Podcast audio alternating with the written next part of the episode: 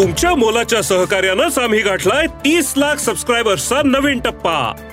तुमच्या कामाची प्रत्येक बातमी साम टीव्हीच्या डिजिटल प्लॅटफॉर्मवर आजच लाईक शेअर आणि फॉलो करा.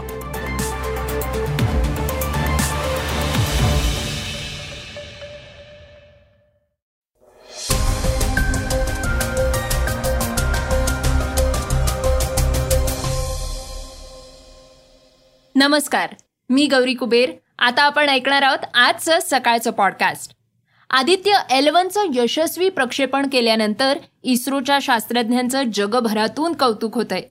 भारताची ही पहिली सौर मोहीम आहे. त्याविषयी आपण अधिक जाणून घेणार आहोत.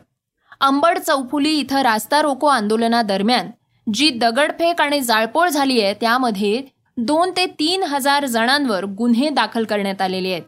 त्याविषयी देखील अधिक जाणून घेणार आहोत. आजच्या चर्चेतल्या बातमीमध्ये जालन्यातल्या प्रकरणाविषयी मुख्यमंत्री एकनाथ शिंदे यांनी परखडपणे भूमिका मांडली आहे त्याविषयीही जाणून घेणार आहोत. चला तर मग सुरुवात करूयात आजच्या पॉडकास्टला संसदेच्या एका महत्त्वाच्या बातमीनं.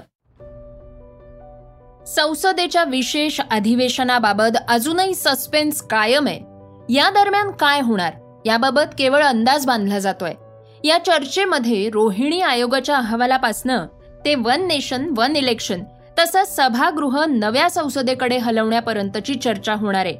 दरम्यान या विशेष अधिवेशनात प्रश्नोत्तराचा तास किंवा शून्य तास नसल्याची बाबही समोर आली आहे. प्रश्नोत्तरांचा तास किंवा शून्य तासांशिवाय दोन्ही सभागृहांचं सत्र सुरू राहणार आहे. लोकसभा आणि राज्यसभा सचिवालयांनी सांगितलंय की संसदेच्या दोन्ही सभागृहांचं अधिवेशन अठरा ते बावीस सप्टेंबर दरम्यान प्रश्नोत्तराचा तास किंवा खासगी सदस्यांच्या कामकाजाशिवाय होणार आहे. सचिवालयानं सांगितलंय की अधिवेशनात पाच बैठका असतील आणि सदस्यांना तात्पुरत्या कॅलेंडरबद्दल स्वतंत्रपणे माहिती दिली जाईल. सतराव्या लोकसभेचं तेरावं अधिवेशन अठरा सप्टेंबर दोन हजार तेवीसला सुरू होणार आहे अशी माहिती सदस्यांना देण्यात आलेली आहे असं लोकसभा सचिवालयानं म्हटलंय. तर राज्यसभा सचिवालयानं सदस्यांना सांगितलंय की राज्यसभेचं दोनशे एकसष्टावं अधिवेशन हे अठरा सप्टेंबर दोन हजार तेवीस रोजी सुरू होईल. संसदीय कामकाज मंत्री प्रल्हाद जोशी यांनी अठरा सप्टेंबरपासनं पाच दिवसाचं संसदेचं विशेष अधिवेशन घेण्याची घोषणा केली होती. मात्र त्यांचा अजेंडा गुप्त ठेवण्यात आल्यामुळे अनेक शक्यता निर्माण झालेल्या आहेत.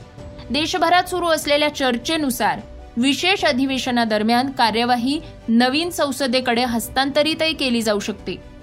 अठ्ठावीस मे रोजी पंतप्रधान नरेंद्र मोदी यांच्या हस्ते त्याचं उद्घाटन करण्यात आलेलं आहे. मात्र एका दिवसानंतर सरकारनं एक देश एक निवडणूक या विषयावर विशेष उच्चस्तरीय समिती स्थापन केल्याचं समोर आलंय. त्यामुळे हे विशेष अधिवेशन चालू लोकसभेचं शेवटचं अधिवेशन ठरू शकतं अशी चर्चा जोर धरू लागलीय. श्रोत्यांनो आदित्य एल वन विषयी अधिक माहिती देणारी बातमी आता जाणून घेऊयात. आदित्य एल वनचं यशस्वी प्रक्षेपण केल्यानंतर इस्रोच्या शास्त्रज्ञांचं जगभरातनं कौतुक होतंय. भारताची ही पहिलीच सौर मोहीम आहे. आणि याची अगदी दमदार सुरुवातही झालीय. यासाठी गेली कित्येक वर्ष शेकडो वैज्ञानिकांनी अथक मेहनत घेतलीय. या दरम्यान त्यांना काही विचित्र नियमही पाळावे लागले आहेत आदित्य उपग्रहामध्ये सूर्याचा अभ्यास करण्यासाठी सात पेलोड्स असणार आहेत. यातलं व्हिजिबल एमिशन लाईन कोरोनाग्राफ हे मुख्य उपकरण असणार आहे.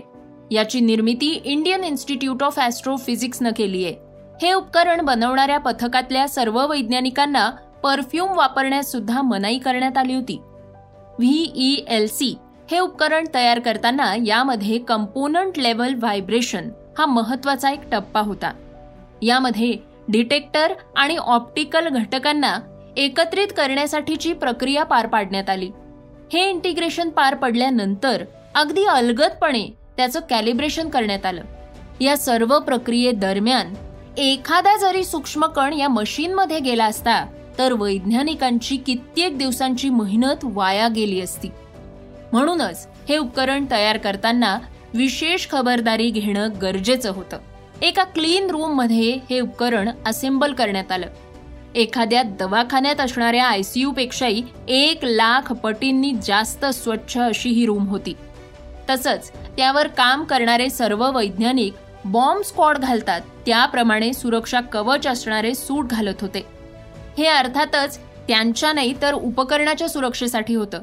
त्यामुळे वैज्ञानिकांना कोणत्याही प्रकारचा परफ्यूम डिओ किंवा सेंट वापरण्यास मनाई करण्यात आली होती कारण या गोष्टींचा कणही व्हीई एल सी उपकरणासाठी घातक ठरू शकतो.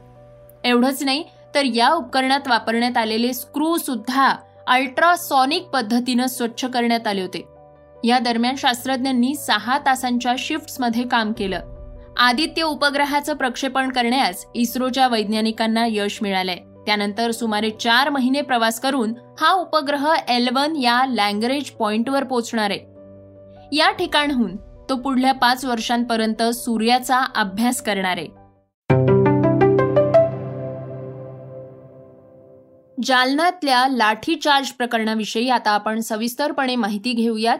या घटनेबाबत एक मोठी अपडेट समोर येते शहरातल्या अंबड फुली चौक इथं रास्ता रोको आंदोलनादरम्यान दगडफेक आणि जाळपोळ करणाऱ्या दोन ते तीन हजार जणांवर तालुका जालना पोलीस ठाण्यात रात्री उशिरा गुन्हा दाखल करण्यात आलेला आहे. आंतरवाली सराटी इथं मराठा आरक्षणासाठी आंदोलन करणाऱ्या आंदोलकांवर झालेल्या लाठीमाराच्या निषेधार्थ जालना बंदची हाकही देण्यात आली होती. शिवाय अंबड चौफुली इथं रास्ता रोको आंदोलनाचं आयोजनही करण्यात आलं होतं. त्यानुसार अंबड चौफुली इथला रास्ता रोको आंदोलनासाठी समाज बांधव मोठ्या संख्येनं दाखल झाले होते. मात्र हा जमाव अनियंत्रित झाल्यानं पोलिसांवर आंदोलकांनी दगडफेक केली. शिवाय एक ट्रक एक कार आणि एक भंगारचं दुकानही यामध्ये जळालंय. तसंच अनेक खासगी वाहनांची तोडफोडही झालीय. या प्रकरणी पोलीस कर्मचारी सुनील गांगे यांच्या फिर्यादीवरनं आंदोलनाचं आयोजन करणारे अखिल भारतीय मराठा महासंघ जिल्हाध्यक्ष यांच्यासह दोन हजार जणांवर तालुका जालना पोलीस ठाण्यात गुन्हे दाखल करण्यात आलेले आहेत.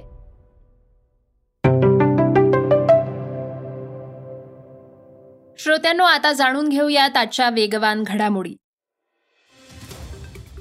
जालना इथं झालेल्या मराठा आंदोलनाचे पडसाद संपूर्ण महाराष्ट्रभर दिसून येत आहेत.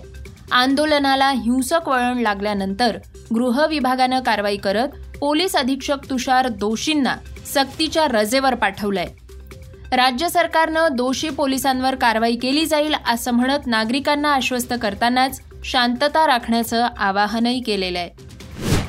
भारतानं सूर्य मोहिमेत पहिलं पाऊल टाकत आदित्य एलवनचं यशस्वी प्रक्षेपण केलंय. आदित्य उपग्रहाचं पहिलं अर्थ बाउंड मनुव्हर पूर्ण झालंय. आणि हा उपग्रह आता पृथ्वीच्या वरच्या कक्षेत पोचलाय. या पुढली कक्षा बदल प्रक्रिया ही पाच सप्टेंबर रोजी पार पडणार आहे अशी माहिती इस्रोनं आपल्या पोस्टमध्ये दिली आहे मंगळवारी दुपारी तीनच्या सुमारास ही प्रक्रिया पार पडेल असंही त्यांनी सांगितलंय. जालन्यामध्ये मराठा आरक्षणादरम्यान पोलिसांकडनं लाठीचार्ज करण्यात आल्याची घटना समोर आली आणि त्यावरनं राज्यभरातून संताप व्यक्त केला जातोय. आणि आता मराठी कलाकारांनी सुद्धा या घटनेचा निषेध केलाय. अभिनेता दिग्दर्शक हेमंत ढोमेंनी जालन्यामध्ये शांततापूर्ण मार्गानं चालणाऱ्या आंदोलकांवर लाठीचार्ज करणाऱ्या सरकारी यंत्रणेचा तीव्र निषेध केलाय.